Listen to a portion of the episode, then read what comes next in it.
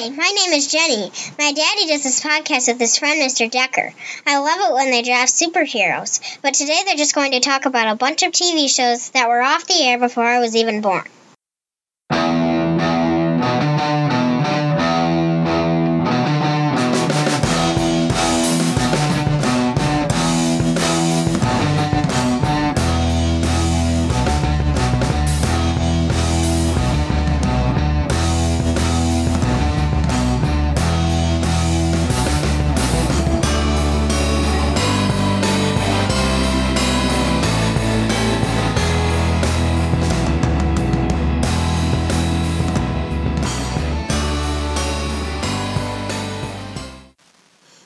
Welcome to the draft. What are we at episode nine now?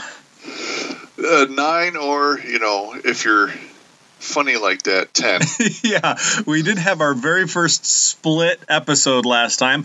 Hope you guys enjoyed that as much as we very much enjoyed recording that for you. We were having so much fun, we just kept talking. We'll see how things go this time. You never, we didn't plan a two parter, it just kind of happened on us. This is at least draft number nine, if not episode number nine. There we go. this time we are covering television shows. This is Nick at Night. And I remember watching Nick at Night when I was pretty young and seeing shows that I thought were incredibly dull, all in black and white. And that was the only reason that I watched them at first was I didn't understand why they were in black and white. I remember like my two dad or my two sons or yeah, it was my two sons. My two dads was a different show. Um,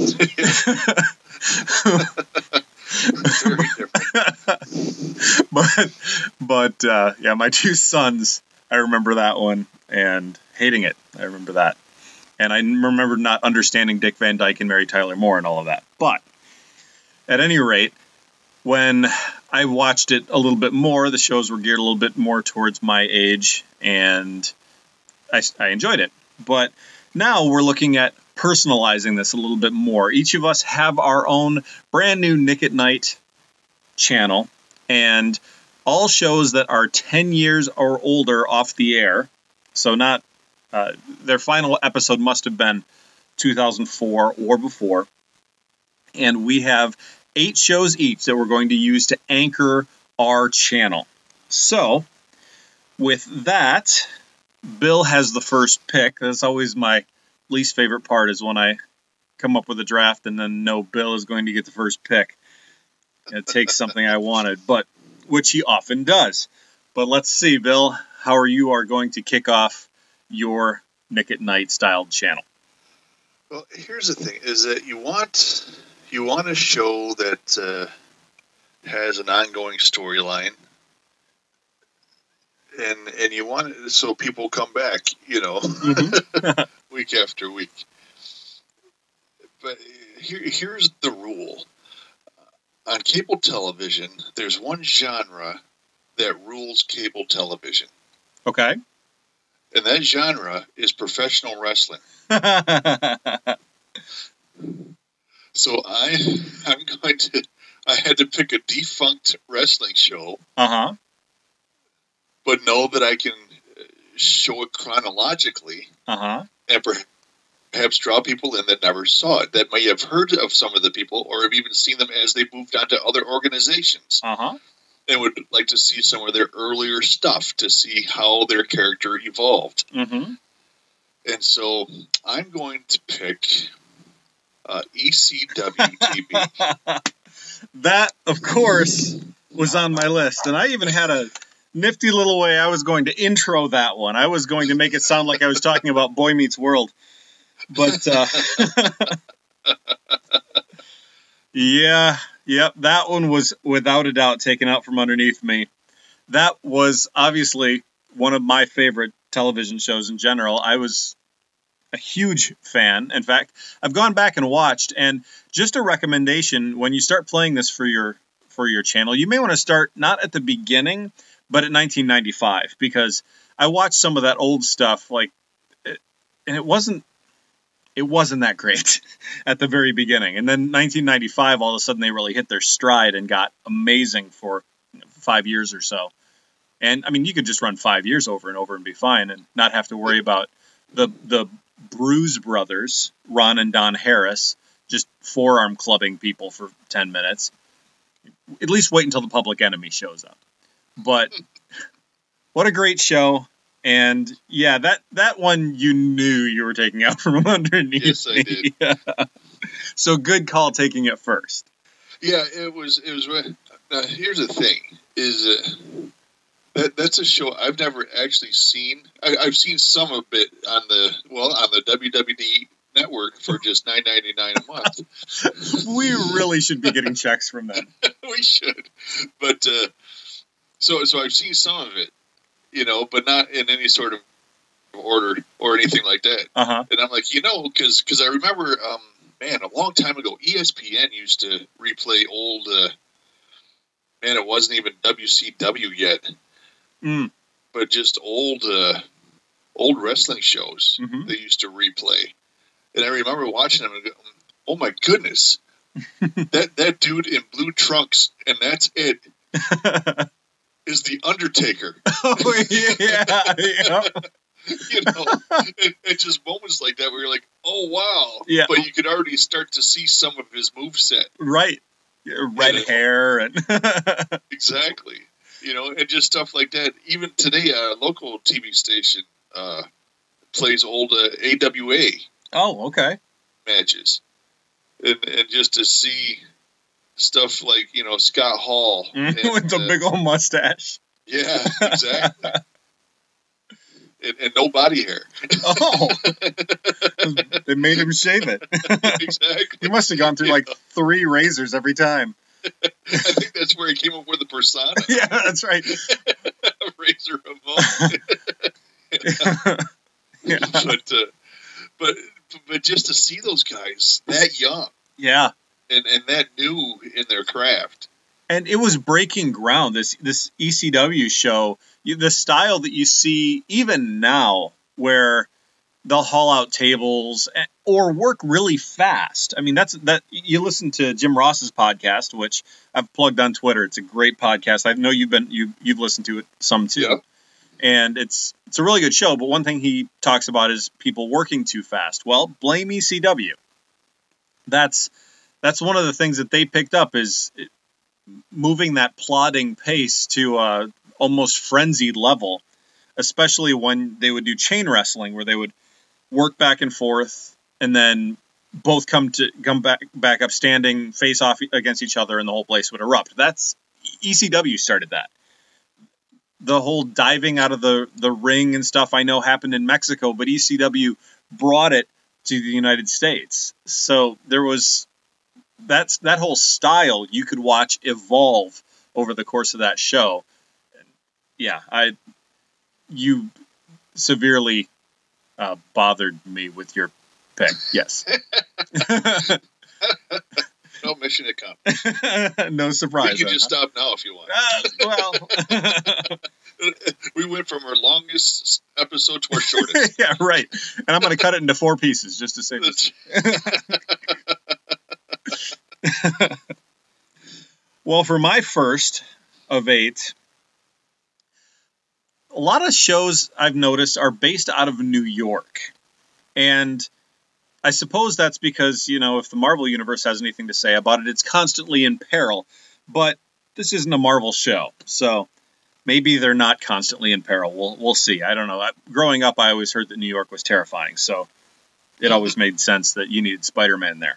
But at any rate, I like ensemble casts. You've heard me talk many times on this podcast about the show Leverage. That one I can mention because it's not old enough. But I, I love the ensemble cast. You get a, a group of different actors. You can highlight different ones, and it's it's really helpful with storytelling that you got the interplay going on with all of them. And as you highlight one, another become you know plays a a side role and and there's just a lot going on that you can follow. You're not even just following one character the whole time. And this is one of the first shows to really play with that ensemble cast in a big way.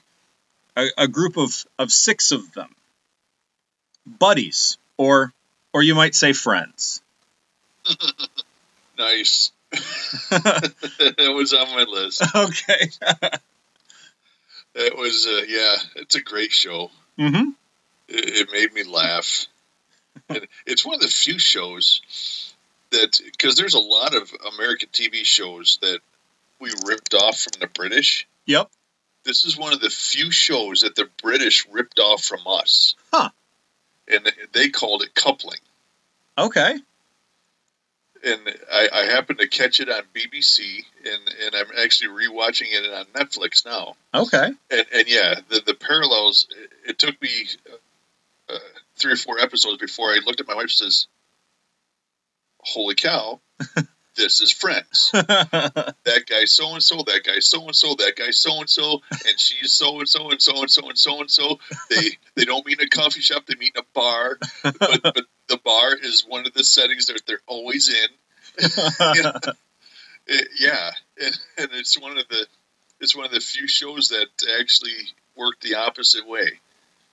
That's that's really interesting. I actually didn't know that at all. That's cool.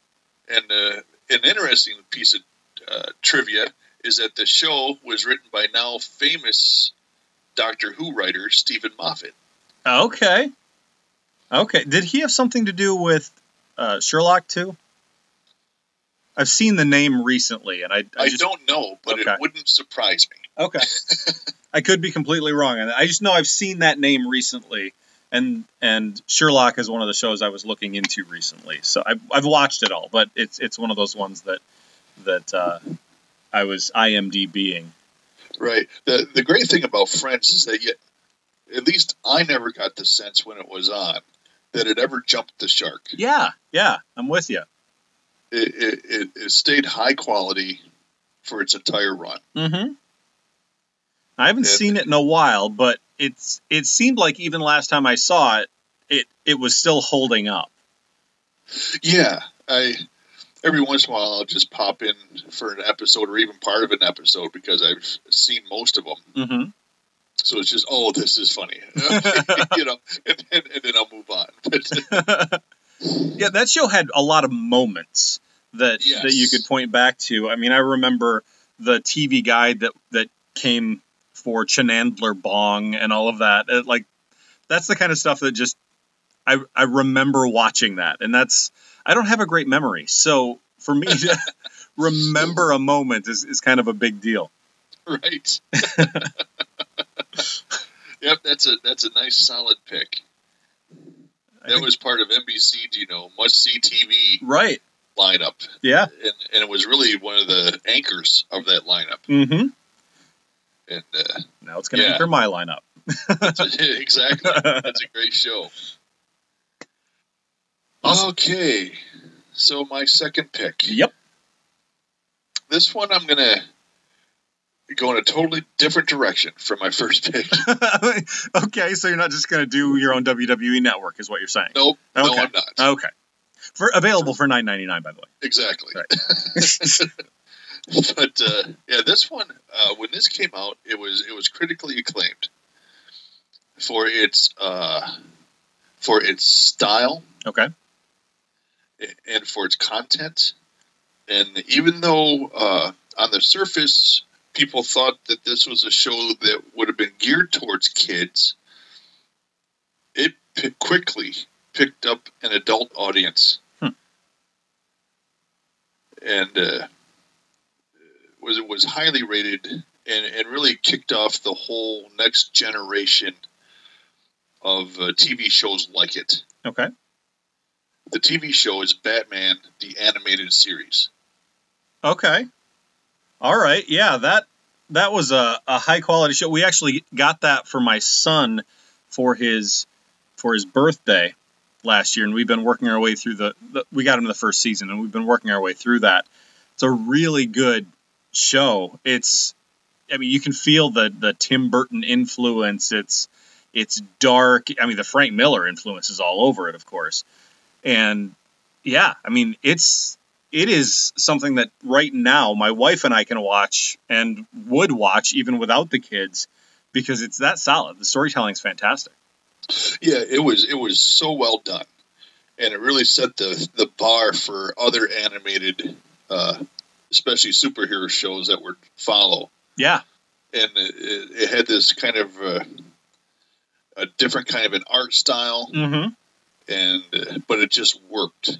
very very well. And the music i i didn't realize this when i watched it when it was you know I, I watched it when it originally aired but i watch it now and i'm just amazed at how much the music does for that show. It's it's orchestral all the way through. There's never silence unless it's very intentional. And they have each character has its own has their own theme. I mean the joker theme runs through my head which probably says something but that's something that I regularly have going going through my head. It's one of those earworms that I get almost weekly, and I just it's such a that one and Batman's theme, of course, just so iconic. Such a great great show with amazing storytelling, and each character was vivid, and yet the whole thing was was dark and gritty. Just breakthrough for for children's television and breakthrough for cartoons and break breakthrough for superhero stories on television. Yeah, it, it, it also it was one of those uh, you know besides uh, Mel Blanc, the guy that did all the uh, Warner Brothers Mm-hmm. cartoons.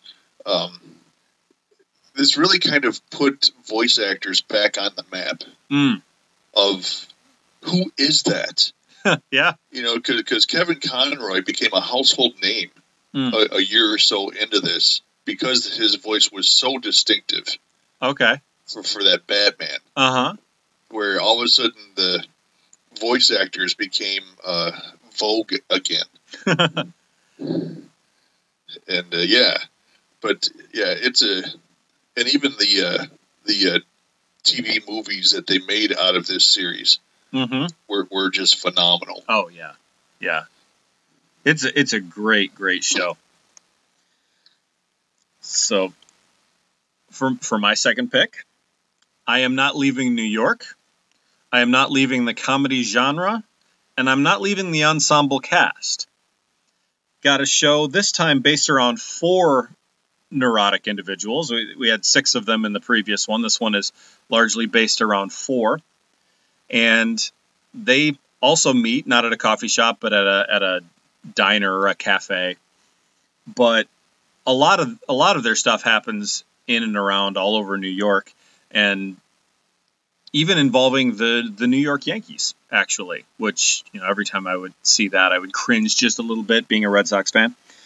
But this show, they like to say, was about nothing, but largely it was actually about interplay, interaction between four insane people. Gotta have Seinfeld. It's a great pick. It's a yeah. I I loved that show Uh huh. except for the final episode. I think I'm one of like five people on the planet that that was okay with the final episode. I thought those people probably should have been locked up long before they were. It was uh, I, I found the final episode to be a slap in the face of everybody that enjoyed the show. Okay. where they where they said, "Yeah, why are, why do you like these people so much? They're jerks. Shame on you." Fair enough. But they were jerks. I think I think we liked them because in some ways we lived vicariously through them. Nobody they were all turned up to 11. Every single character on that show was a personality that exists in reality but cranked way beyond what you normally see outside of a mental hospital. But when you'd see them encounter that annoying person and they just treat them lousy, you're like, there's been times in my life I've wanted to do that. You know, working working retail like I did for so many years. There are times you wanted to say unkind things and you just didn't, but they just come out and do it and they just don't care and they go happily on their way, you know, until they discover that their girlfriend has man hands or something ridiculous. But that was a show of moments. I mean, that show created memes practically. Yeah, exactly, exactly. It's a, it was a show that uh, developed catchphrases Mm-hmm. without them becoming catchphrases on the show. I know. That's what's so amazing about it. They'd say it for one episode, but everyone else will say it for the rest of their lives. Exactly, and, and that's uh, where the brilliance of that show really was was that it it didn't even get caught up in its own self. Yeah, yeah, that's, You know, it's true. for as successful as it was, and yeah, that's a that's a great pick. I, I love this show, and and yeah, I would I would still watch it today, from time to time. Right? Yeah, just you know, you flip the TV on at one in the morning, it happens to be on, and you're still awake. Then why not? You know? Yeah, watch an episode of Seinfeld. All right, not a problem. That's a nice pick. I like it. All right, thanks. Oh, number three. Number three. Yeah. Uh, I'm trying to be really broad based and, and eclectic Sure. in uh, in what I'm picking. Mm-hmm. So uh, this one is uh, this was uh, well, this is a TV show that's probably more popular today than when it was on TV, Okay. and that's why I want it back on TV. Yeah, that makes sense. because because I think it's just going to draw people uh, to my network. Okay. And uh, another uh, ensemble cast, All right. um, not based in New York, they weren't all based there. right? But uh, based, uh, well, on a ship. that ship had a well, it didn't have a the ship had a name, but it had a classification. All right. that that it was known by, and it was a Firefly class ship, and, and that's the show I want. Firefly's a great choice just from the standpoint of people who love it watch it over and over and over again already. So putting it on television, despite the fact that it was only what a season and a half or something like that, Fourteen episodes, not even a season and a half. Wow. Okay. so half a season, half a season. That's and yet it's huge. I, the, there's comic books that sell well. There's all kinds of merchandise, and you go to a comic con and you're going to see a bunch of people dressed as Mal. It's it's a great pick, and people will people already watch that over and over and over again. So you put it on the air, and people who have heard about it are going to check it out, and Exactly. it's going to grow even more. And who knows? Maybe eventually we'll we'll get gray-haired Mal Reynolds in in a reboot or Right, remake because here's the thing with the Firefly. Firefly was a much truer rendition of what Gene Roddenberry pitched to the networks when he made Star Trek. Huh. He described Char- Star Trek as a uh, wagon train to the stars, a space western. Huh. But then he went totally sci-fi with it. Yeah, it was more space military the way they did it. Exactly. Where Firefly is a space western. Yeah, it's a western that takes place in space as opposed to Exactly. to a space that a space thing that deals with western topics. It was it was a full-on western that people just rode ships instead of horses. Exactly. And and that was some of the brilliance of it. Yeah. Was that juxtaposition Mhm. of uh, those two genres Yeah, just mashed together and masterfully masterfully done. and a great ensemble cast. So many characters to love in there. I mean, weirded out by some of them. River was bizarre, and you appreciated Book, and I loved Jayne. Just thought he was great, and Wash. Wash was phenomenal. just a lot of great characters on that show, and it's it just blows me away. There was only 14 episodes. That's that's amazing that it's, It's- it's so insane. huge. For, yeah, wow. But yeah, there's literally more people that like that show now than when it aired. Oh, absolutely true. Because people are like, you have to watch this show, Right. you know, and set them down in front of a TV and hmm Yeah, turn on the DVD player. that's how it happened for us. My wife's sister gave it to us and said, you know, you need to watch this, and and she was right. I mean, there there was a whole lot in those 14 episodes. Yeah, it, such a shame. Mhm. Very true. but uh, you, you just have to. If I'm going to have a network, that show's going to be on it. Yeah.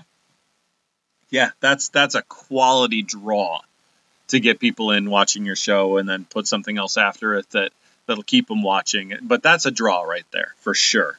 Mhm. For my third pick, I am also going to the future, but the not too distant future. From what I understand, it's next Sunday AD, is what they tell us. But this is a show where they watch other shows or movies, actually. A show where a, a man is trapped in a spaceship, a bone shaped spaceship with two robots he made himself. And they watch terrible movies and make fun of them the whole time, which is the real reason you watch it. It's Mystery Science Theater 3000. Yeah, this is another one of those shows where I didn't know what you were going to pick, but I knew you were going to pick that For sure. eventually. That's right. That was going to be on your list. and uh, that was one of those shows where it was just uh, where I was hmm when it was on and how old I was. For whatever reason, that show just never really clicked for me. hmm But I, I've seen it and I get how it clicks for others. Sure. So uh, yeah, it's a that's a show where people are gonna are gonna flock to and and and enjoy hmm because it's it's just gonna be a bunch of uh, it's it's the it's the show that got the idea for RiffTrax Yeah. Well, and RiffTrax is done by some of the same people. exactly so it's uh, you know it's uh, it's what we've all done That's right. in our own living rooms yep. but uh, You and I would do that watching wrestling. exactly. and uh, so yeah, it's it's it's one of those shows that people are gonna track into Mhm. just because it's it's it's it's almost interactive. yeah. You, you, you can actually join in. Yep. and that So- makes it even more fun if you've got a few other people around to watch it with. That was that was one of my favorite things to do with a with a Friday night. Like we would sometimes hang out and have game nights, or or you and I would hang out. But one of the things that uh, that I enjoyed doing was uh, on a big screen in a big room, just me and my friend Tim Bright. Hi Tim, he's a listener. Uh, watching Mystery Science Theater 3000 and and drinking Mountain Dew and and eating sunflower seeds and and choking on them because the show was so funny. So yeah, that's a. I'm starting to get a theme for your network a little bit. I don't know if if, if it's planned out this way. If it's all comedy, Yeah, it's comedy heavy. That's for sure. but, and that's fine. That, that's good. 'Cause that means a lot of my picks are going to be safe. My next one would not have been would not have been comedy. It would have been wrestling. well, speaking of next, Right? uh, my, my next pick it, it was a long running show. Okay. It, it ran for like uh, 14 years. So that's a whole lot of episodes. Yeah. and uh, another uh, ensemble cast, not based in New York.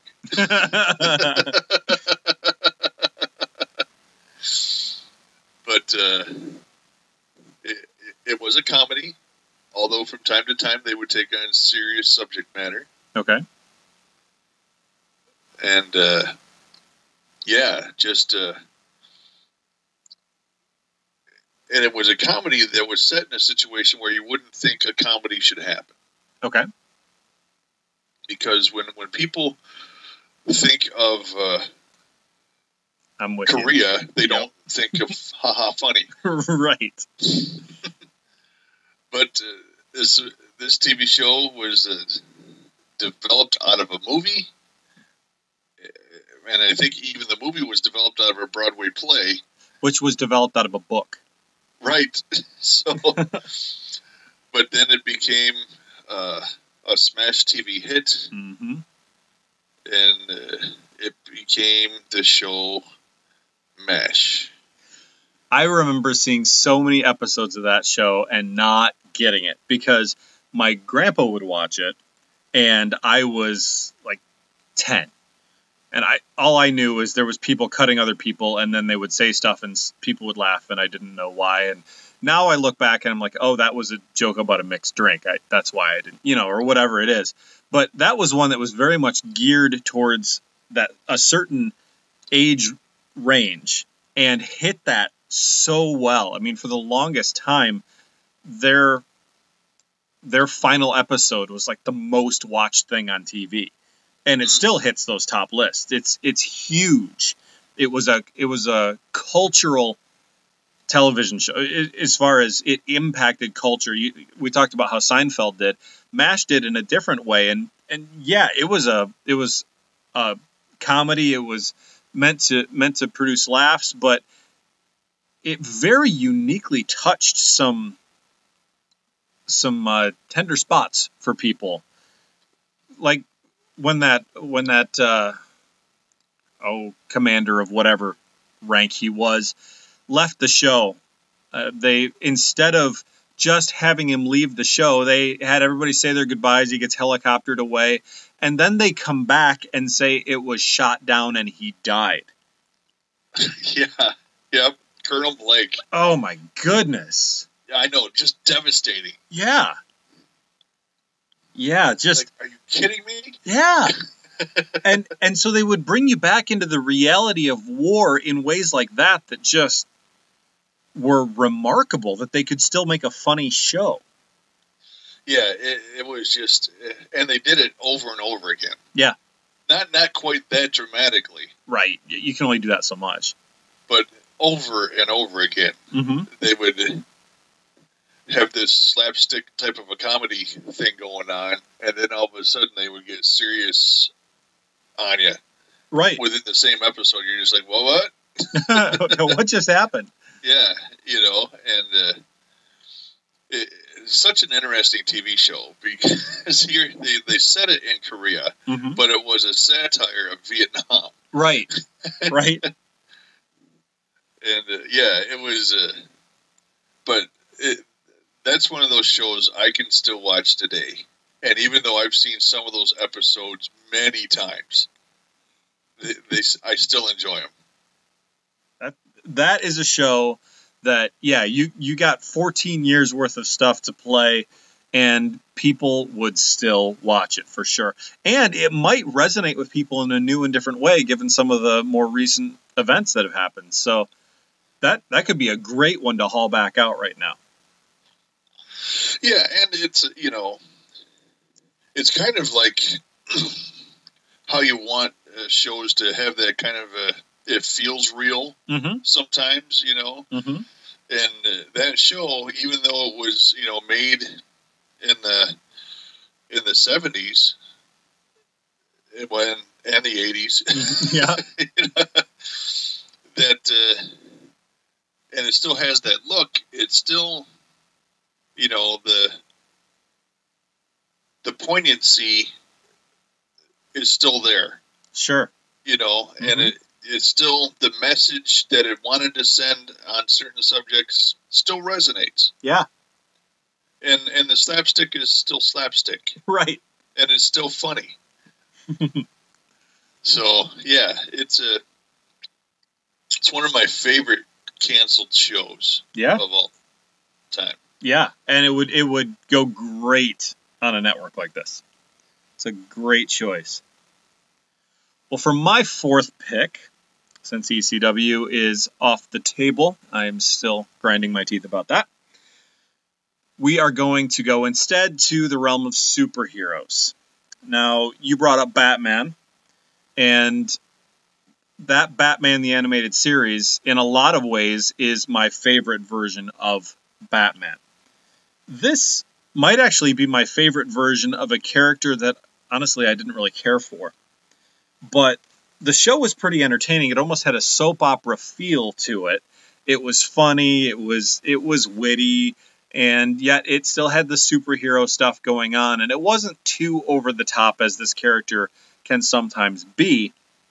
But it was it was the first big look that that at least I had seen. I, I hadn't heard of either of these these actors before. Maybe they were on I don't know soap operas or something before that. But uh, Dean Cain and Teri Hatcher came together on Lois and Clark. Yep, that was uh, one of those shows where, especially when it came out, where you know Superman was back on TV, Yep. and uh, yeah, and here you had a guy that didn't have. I mean, Dean Cain was a good-looking guy, Mhm. and he was muscular, ex-football player, Mhm. but he didn't necessarily have that classic Superman look, Sure.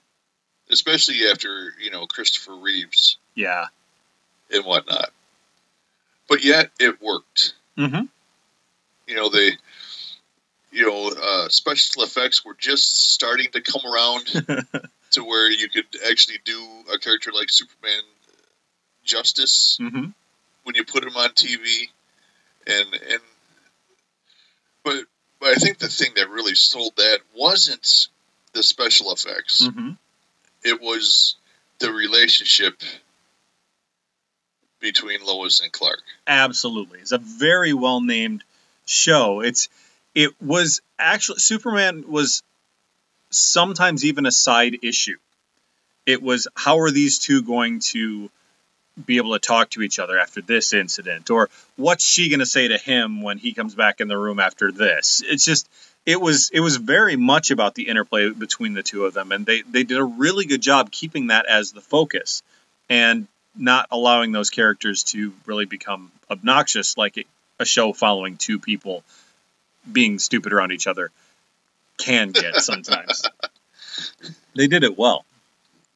Yeah, they did. It was it was a well done show, and it, it uh, followed the because you knew eventually they, they have to hook up. Right. They have to, hmm and it was just all that tension of well, how is it going to happen, Right. and how are they going to do it, and and all those types of things. hmm And yeah, it was uh, again it, it was the whole play uh, between uh, Lois and Clark that was the really big thing. Right. and which I thought was genius hmm about the show was that it it was you know Lois and Clark. you know, Yeah. it it wasn't uh, you know the further adventures of Superman. Mm-hmm. Exactly. It was, it was Lois and Clark. It's a very and, uh, fresh take. That's what made it so great. Yeah. And quite frankly, the guy that played Lex Luthor. he was very good. He was very good. Yeah, Because excellent. you know foil. the villains always make the hero. That's absolutely true. Especially when your hero is now again, this Superman was not as vanilla as sometimes Superman is, but you need a good bad guy to make Superman seem interesting slash threatened, and that was done well on this show. hmm I like it. Well, number five, we're we're into the uh, the bottom half of this draft. Number five. No, I'm going to go with another ensemble Okay. cast that is not based in New York. this is, but this is another one that's based in outer space. okay. It had top line uh, writing. Not really the most well known actors, Okay.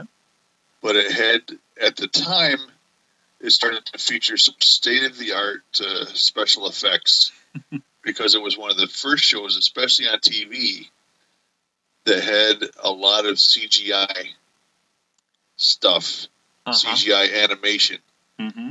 especially on stuff that happened in outer space Mm-hmm. outside of the ship. but it was also it had a, it had this awesome storyline, and you didn't realize you had this awesome storyline happening until probably the second season. Sure. You're like, oh, holy cow, this is overarching, Oh yeah. but had ton tons of just great characters in it, and it was all on this space arc, basically a floating city state out in the middle of nowhere. Did, did you make this pick number five to be ironic? or just to steal my fifth pick? I am talking. You you guessed it. I'm talking about Babylon Five. Once again, stabbed in the gut. I loved that show. That was a phenomenal show. And man, I I loved the cast. I loved I I didn't get the whole why people were so I started watching the second season. And I didn't get why people were so bent out of shape about the first captain leaving. But then I went back and watched it from the from the beginning and I was upset about the first captain leaving by the end of the first season. And but I loved how they brought him back into things and they, they clearly had this whole this whole plan all the way through that unfortunately they had to do weird stuff and end it in the fourth season and then kind of dink along for the fifth season because they were told, "Oh no, we're canceling your fifth season." Oh wait, things went well. Here, have it back. And they wrapped up their storylines in, in the end of the fourth season. But that was just one of those shows that once I discovered it, I watched it all the time. I was- Exactly. I was not into Star Trek.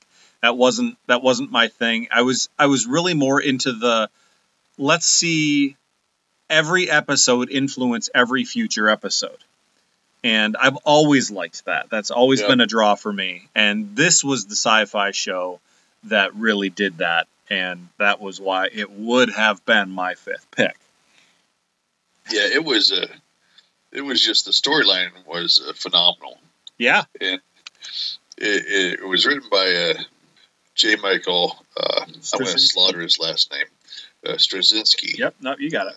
And uh, who is now a quite well known comic book writer. Oh, what's he write? Well, he's he's written a lot of things. Um, my favorite work of his, of course, is Thor. Okay.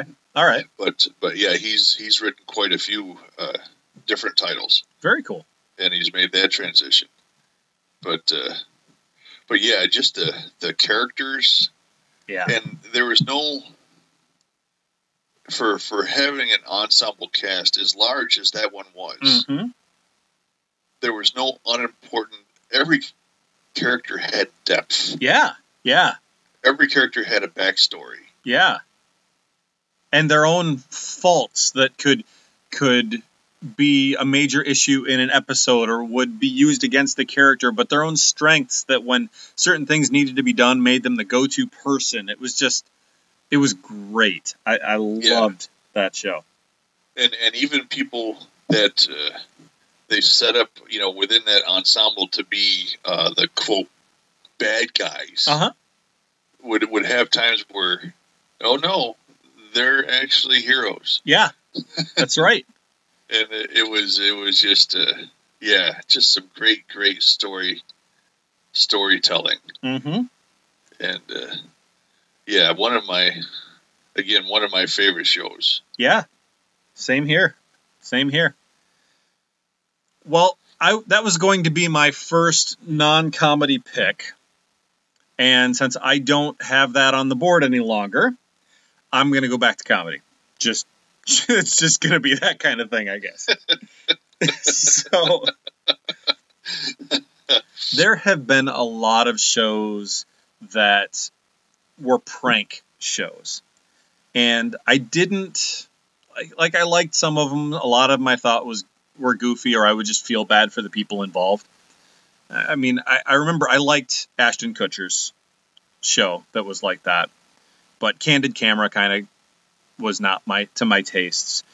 But I remember seeing one that it was actually on for five or six years, and it would just involve one guy doing all of the pranks, and he would just he would wear different uh, makeup or wigs or that kind of stuff to cover up who he really was, but really more to get him into a, a, the character that would make sense for whatever role it was, because he wasn't a highly recognizable person.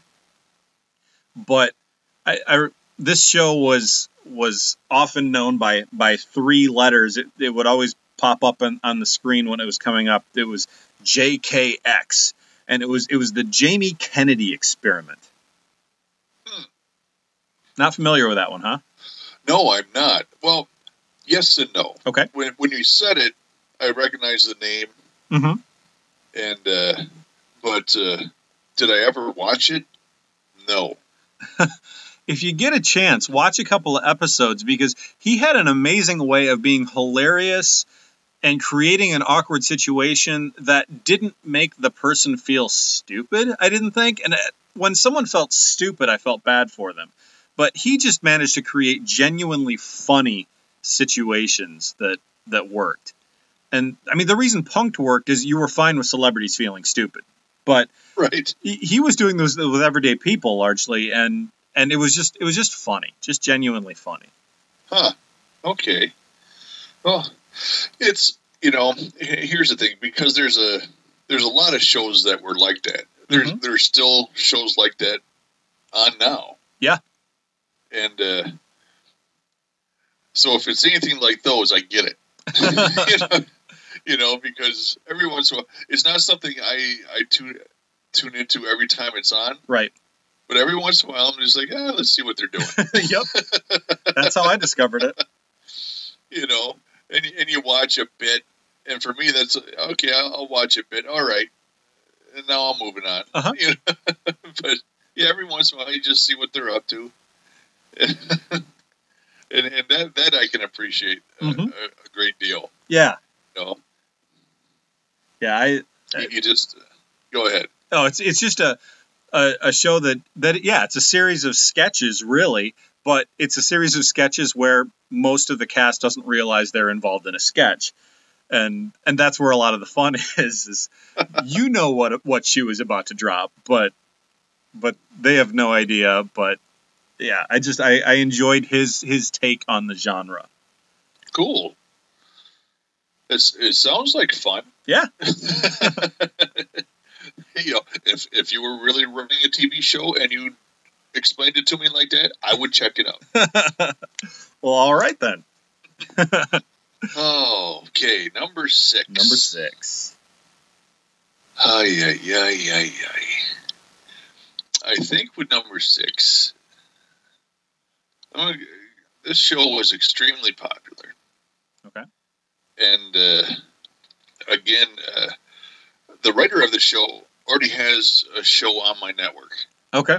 so I'm double dipping on him. But you know, if if you're gonna double dip, you double dip from some of the best. Uh huh. I, I I've got a pretty good guess as to which person you're doubling up on, but yeah. and uh, yeah, it's a show that uh, had a spin-off come off, and usually spin-offs do not work, hmm but the spin-off worked too. Hmm. And but you know, it was a story about this little cheerleader that at night would just kill vampires. Like you do. you know, and uh, so you, yeah, you know, uh, Buffy the Vampire Slayer. I figured if you were doubling up on anyone, it'd be Joss Whedon, and if Uh-huh. you're going to double up on Joss Whedon, that's got to be the second pick out of his television shows. Yep. And now I have not seen more than maybe five minutes here or there of that show, and it's one that I I've kind of intended to pick up, and largely like we talked about before, I think even even on the podcast that Joss Whedon saying that character was based largely off of Kitty Pryde, who's one of my favorite characters of any genre. And so I kind of want to watch it just to see what the tie-in is. And I expect it's going to be pretty limited. I mean, I, I doubt she's from Deerfield, Illinois, or anything like that. But just just the idea of this tough female lead that that he always knew Kitty Pryde could be, and so he put it into into this character in this story, and I'm curious how it plays out. So that's it's one I haven't seen, but one that is highly regarded and one I do actually want to check out. Right. Yeah. It's a. It's one of those shows again that just has a cult following. Sure. You know, and uh, yeah, if again for me, it's it's the eclecticness of it. It's a show that's not like anything else I would have on my network. Hmm. So it, it fills that niche of uh, getting in a whole different. Uh, you know, maybe they watch Buffy, maybe they watch what comes on next. Uh huh. Yeah. you know. so, so yeah, it's a definitely a, a thought process that I'm having of you know how many different kinds of people can I get watching my network, Right. Yeah. and uh, and that's a that's a show that definitely fits the bill. Absolutely. Absolutely. Well, I'll I'll probably check it out in the near future anyway, even even though I can't catch it on your network because all I have is Netflix. So I wonder if it's on there. But anyway, for my sixth pick, since since you took ECW, have I mentioned that bothers me? I, I'll I'll have a different sports type television show. Now this one has been remade, and I'm not talking about the remake. I'm talking about the one that ended in 1996. It was a it was a game show, really, a competition that in some ways was between two people, but in some ways was against them and a group of other people. And what would happen is they would be these people would be put into situations where they would have to do some sort of athletic competition that was usually a little ridiculous. Huge hamster balls for example and trying to get them into little circles that would shoot smoke into the hamster ball. And just ridiculous things like that. But while these big strong athletes are in other hamster balls trying to ram them it sounds insane. I realize that. But it was a lot of fun to watch big hair and all American Gladiators. I hate to admit it, but that, that show is one of my guilty pleasures. I loved it. it was it was it was a show that used a bunch of people that couldn't make it as professional wrestlers. but so they got cast into this show. right.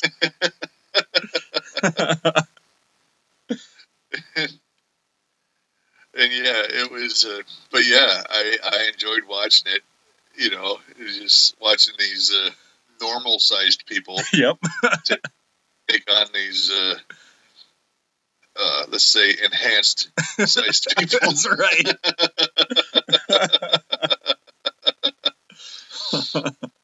and yeah, but it was fun. Yeah. You know, and it was just see, and it really wasn't. I didn't really care who competition. Right. It was no, can they beat these gladiators? That's right. the only thing I was interested in seeing.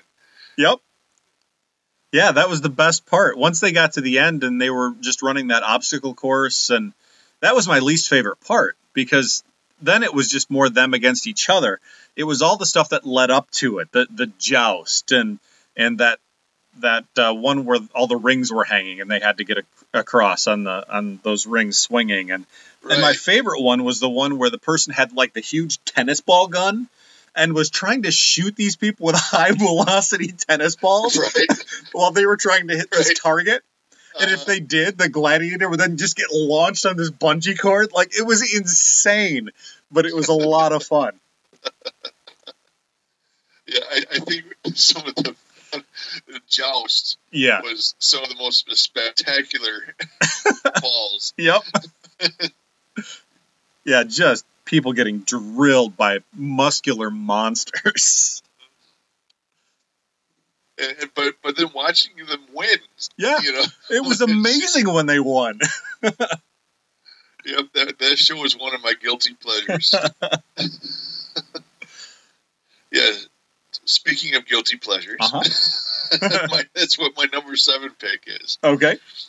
it, uh, this is one of those shows where at the time there were several shows like this, Okay.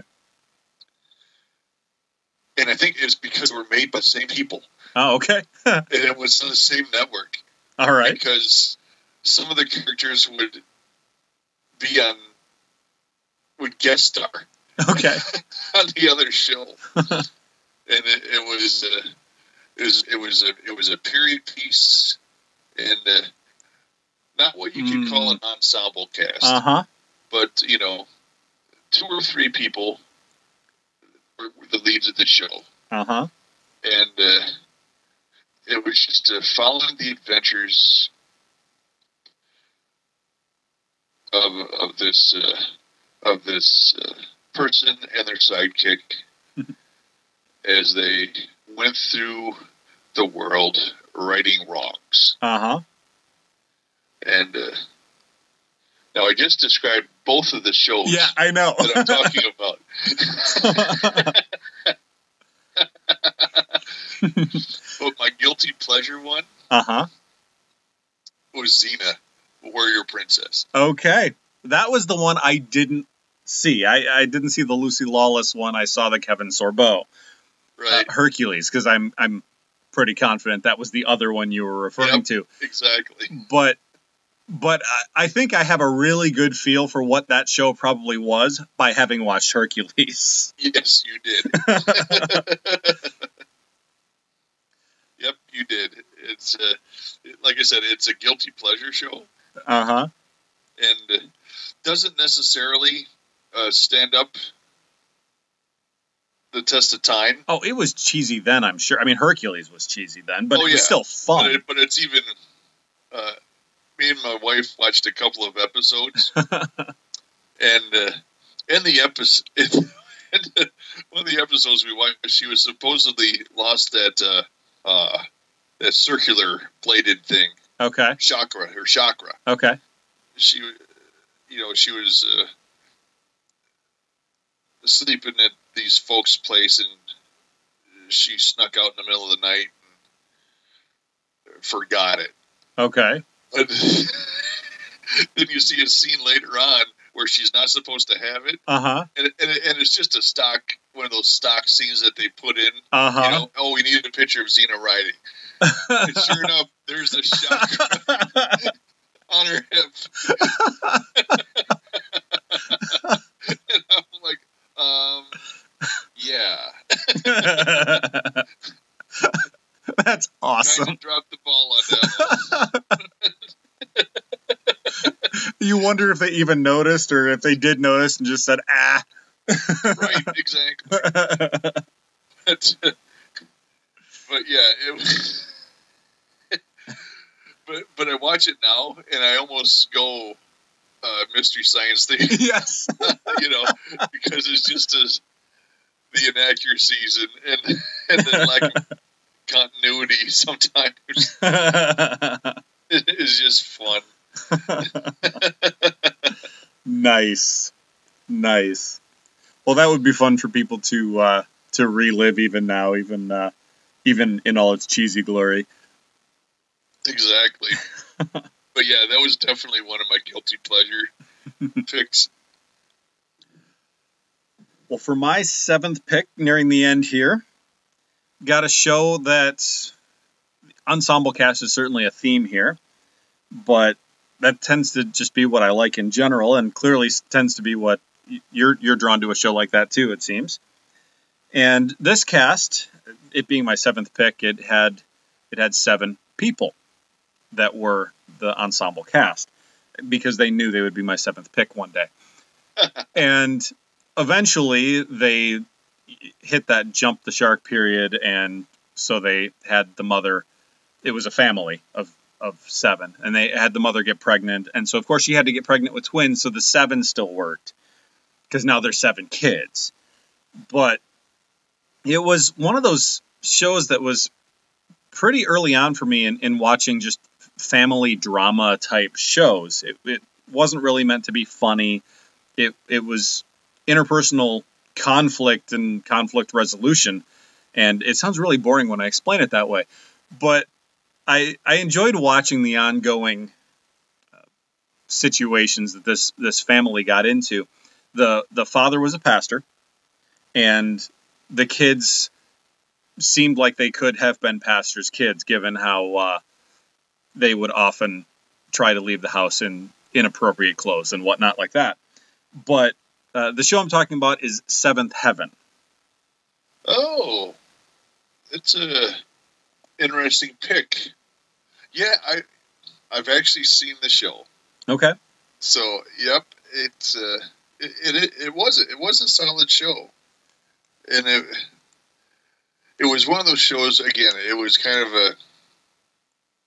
I couldn't bring myself to watch a soap opera, Uh huh. But this was a very close second. yeah, it seems like we have both watched versions of soap operas without actually watching a soap opera, right, including wrestling for that matter. uh, exactly. but but yeah, that that was a that was a solid show, and uh, I mean it still gets replayed. Yeah. you know so they're not gonna not every show does so Right. Yeah. so yeah that's a that's a that's a solid pick i can under i can understand why you would like it and i can understand why why people would would watch it still Yeah. Yeah, it's it's got that draw of, you know, you watch a couple of episodes and they do tie together and they leave you wanting to figure out what's going to happen next and how are these people going to handle this and I thought they handled that really well while still being a heartwarming, sweet television show. yeah it wasn't so sweet that it was syrupy No, no. you know they they kept it you know as real for lack of a better term Uh-huh. as they could Right. you know, without getting and excuse the play on words, but it didn't get preachy either. Yeah, yeah. That's that's true. In fact, when he preached, it was terrible. Well, probably appropriately so. yeah, probably. okay, my final pick. Yeah. I have I have four things still written down, Okay. and I have to pick what what do I want.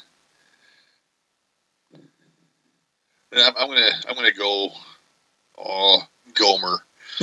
so, so here you go. This is a, this is an ensemble uh, TV show, Uh huh.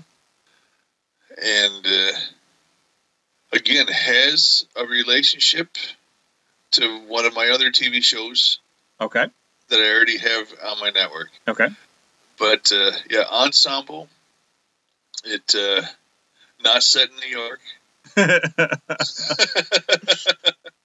but uh, but yeah, you know, uh, a group of people that uh, you know had common goals, okay. but didn't necessarily uh, always get along.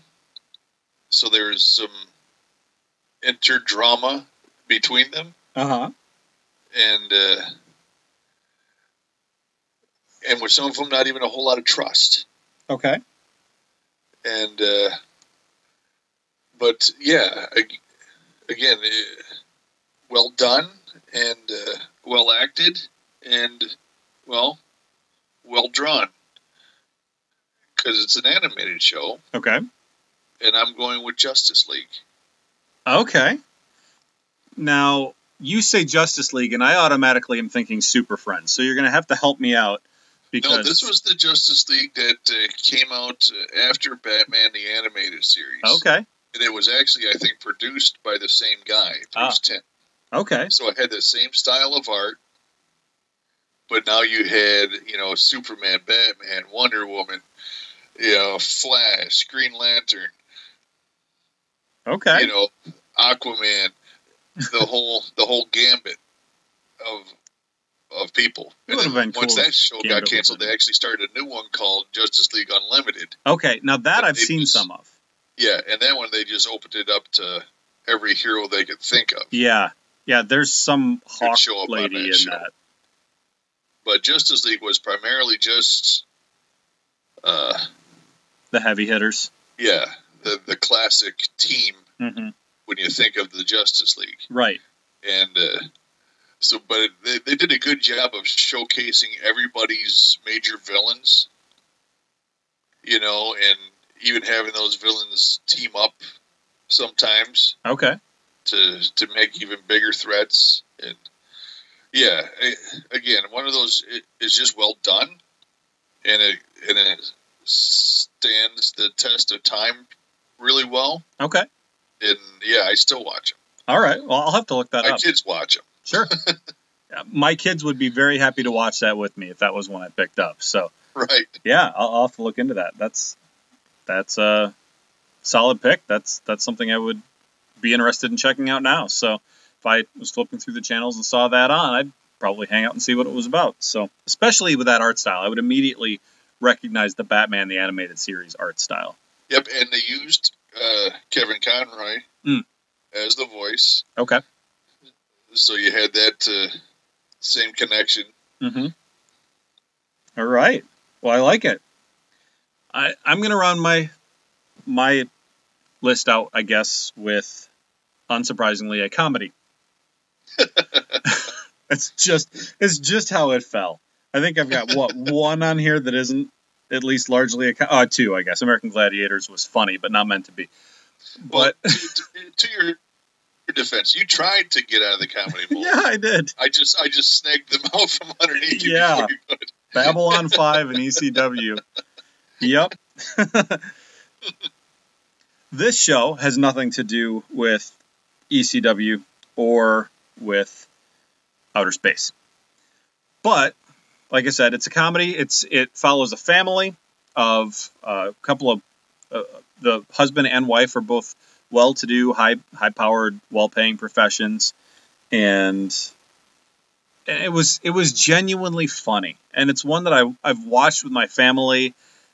I've watched it with with my kids, and it holds up, and it's it's sweet and it's funny, and it's clever, and certainly at the time it was groundbreaking. But this is this is a a show that took uh, a guy who was a very successful stand-up comedian and played him off as a very effectively as a loving husband and as a doctor. And his wife was a loving, caring wife who also happened to be a lawyer. And their kids would get all in, into all kinds of trouble, but trouble that you could actually see happening. It was it was just a great show. I really enjoyed it. I'm talking about the Cosby Show. Right. It took me until just towards the end before I guessed what it was. but yeah, yep. It was uh, that was must see TV, hmm and and that was one of the other anchors Mm. that, for uh, for NBC Okay. on that uh, Thursday night. Cosby Show, Friends, and something else, but yeah, it, there was another one of those uh, anchors that they had, and you know, Bill Cosby. Yeah. Oh yeah. it's just he can make some of the simplest stuff seem funny. Yeah. Yeah. You know, All you have to do is and say then you put Jello. ca- All you have to do is say Jello pudding pop, and everybody starts making the face and doing the little dance. exactly, you know, but he could he could uh, you know you just uh, give give him the situation, and Yeah. he's gonna find where the funny is in it. That's right. He's great at that. And yeah, it was a great show, and I personally enjoyed watching it. I watched it from the beginning. I don't, I don't think I made it all the way through the end of it, but uh, certainly the first several years, first several years, I I was in front of that TV.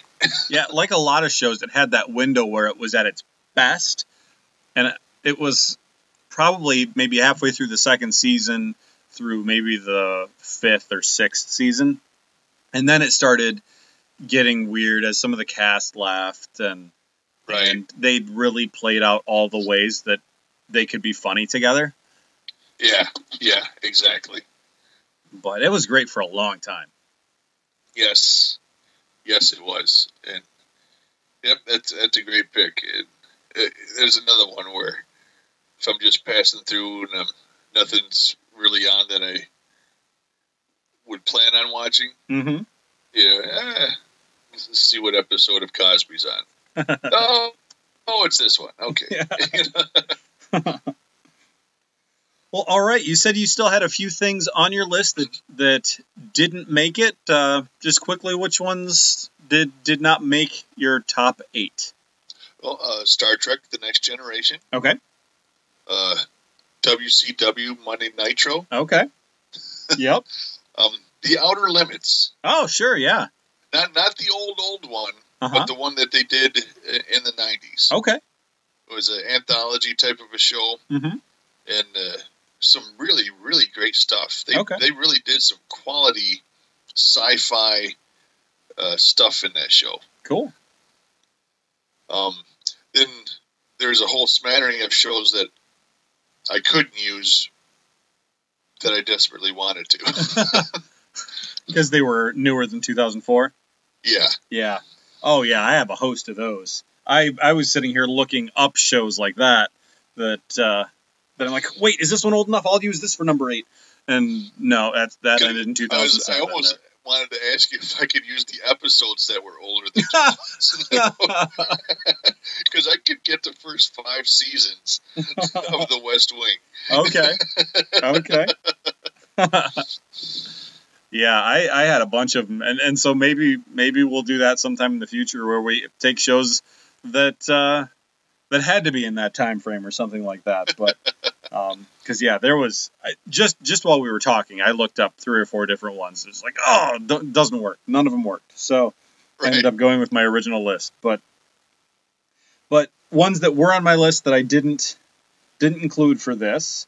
Uh, I, ha- I actually had a Star Trek on here. I had Deep Space Nine. It was the Yeah. only one that I I liked. I had the the game show Press Your Luck. Oh, I loved that big one. money, big money, no whammy. That's right. That's right. And then also in the in the game show genre, a Double Dare, which I enjoyed from Nickelodeon. Okay. Uh, the Commish. Oh yeah. That was a Yep. good one.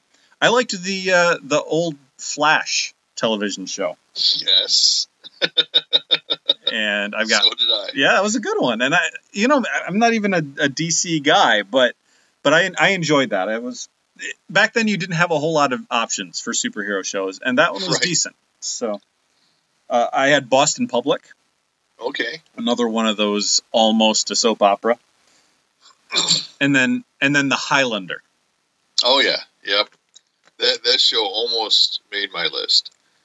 I didn't write it down, but it was one of those I was had in my back pocket in Mhm. case you started stealing stuff. yeah, yeah, it went the other direction this time. It seems like. A- another one, if uh, if things were went south for me, was going to be the Incredible Hulk. Oh, okay. Yeah, yeah. Bill Bixby. Yep. Yeah. Um, that's that's a show that I thought of all the time when I was in Grand Rapids because in there's you know when you go to different places they just get a certain slew of license plates. Right. and when you're driving around Grand Rapids you'll see dozens and dozens of license plates that have BXB and so I'd think Bixby. And so then I think of so. So yeah. Now you'll think of that show more often too. Right. but uh, why don't you go ahead and give a run through of what actually made your your eight shows for your Nick at Night show, your Nick at Night channel? What's your what's your main lineup? Okay, my my, my lineup is, is uh, ECW TV, Batman the animated series, Firefly, MASH, Babylon 5, Buffy the Vampire Slayer, Xena Warrior Princess, and Justice League. All right, and my my lineup is Friends, Seinfeld, Mystery Science Theater 3000, Lois and Clark, The Jamie Kennedy Experiment, American Gladiators, the one that ended in 96, not the Hulk Hogan version, Seventh Heaven, and The Cosby Show. So that is our draft. If you'd like to talk to us about the draft, hit us up on Twitter. I am at Comic Fan Adam. And Bill? I'm at Will Deck 69. Yep.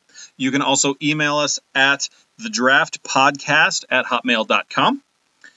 And, you know, you could always mail us something if you can find out where we live. But we are prepping for the next draft. Draft number 10. We hit double digits. And what are we drafting, Bill? Okay, in this draft, we're going to be the owners of a movie theater complex. Okay. And we have, I'm going to, eight seems like a pretty good number. 10 seems like it would be too much. Okay. But we, we have eight screens, Okay. and we can put any movies in there that we want. Okay. With, with this catch, Okay. you can only have two movies of the same genre. Hmm. So you have to have at least four different genres. Okay. All right. We'll have to talk about uh, maybe what constitutes a different genre because something can be sci-fi and a comedy, and so we'll have to figure out like if I classify something that's a sci-fi and a comedy as a sci-fi, do I then get two comedies? How does that play? Yeah, we'll we'll have to flesh that out some, but uh, I I think I think your general gut feeling Uh huh. that if you said the name of the movie to someone Yeah. and, and their first instinct was either comedy or sci-fi, Uh huh. That's what you would classify it as. That's like if fair. I said Spaceballs, Right. I say comedy. oh, for sure. For you know sure. what I'm saying? Yep. Yep, absolutely. So that that helps. That makes sense. Most movies will be one or the other. It lean That- that, that- direction. You know that way we're both not trying to get you know eight superhero movies. Yeah, exactly. Well, Iron Man's funny. Yeah. It's even got Robert Downey Jr. in it. Yeah, yeah. So okay. Well, I like that a lot. So so superheroes is a genre then, and then so we could also have two action movies besides. Um, you could. That would. Again, we'll, we'll probably have to talk that over a little bit. I like the catch though. I like that that it forces us to not just do a bunch of the same kind of of movie. Exactly. I like that. And So- you get first pick. I do. And I honestly don't know what it's going to be. So that's going to be fun. I'm I'm looking forward to putting this list together and possibly having it destroyed again. Right. So All right. Well, thank you everyone for listening. Thank you Bill for joining me. Looking forward to the next one and hope you all enjoyed this one. We'll catch you next time. Hey, it's Adam again. This is a few days after we recorded, but we got an email again after we recorded from our good buddy Toadman. So I wanted to read that to you because he had a list for our Nick at Night channels. So here's his list for Toadman's Nick at Night channel. Number one, his number one pick, Matlock. Number two, Columbo. Number three, you can probably see it coming, Murder She Wrote. Number four, Father Dowling Mysteries. Number five, Diagnosis Murder. Number six, Jake and the Fat Man. I don't see a number seven on this list, so we'll assume that uh, there's a good reason for that. Number eight, Rockford Files. Number nine, Sue Thomas FBI. Maybe we could put Simon and Simon in there, number seven. Number 10 says the last show would be a brand new show that consisted of a super team made up of the characters of the nine previous shows. Basically, like a super friends of old people solving mysteries. If any of those actors are dead, they will be CGI'd in, or out of context footage from their shows will be edited in to make it look like they were really there. There's not an old person alive that could resist watching that show. In fact, they'll start living longer just through sheer force of will, so they'll be able to see the next episode. Probably right. That that would actually get watched very well. There'd be lots of people. I think I would want to see that just just for uh, its sheer train wreck value. But Thank you for the email, Toadman. Wanted to make sure we got that out to you. If you want to email us, the email address is the draft podcast at hotmail.com. Thank you again for listening, and we will catch you next time.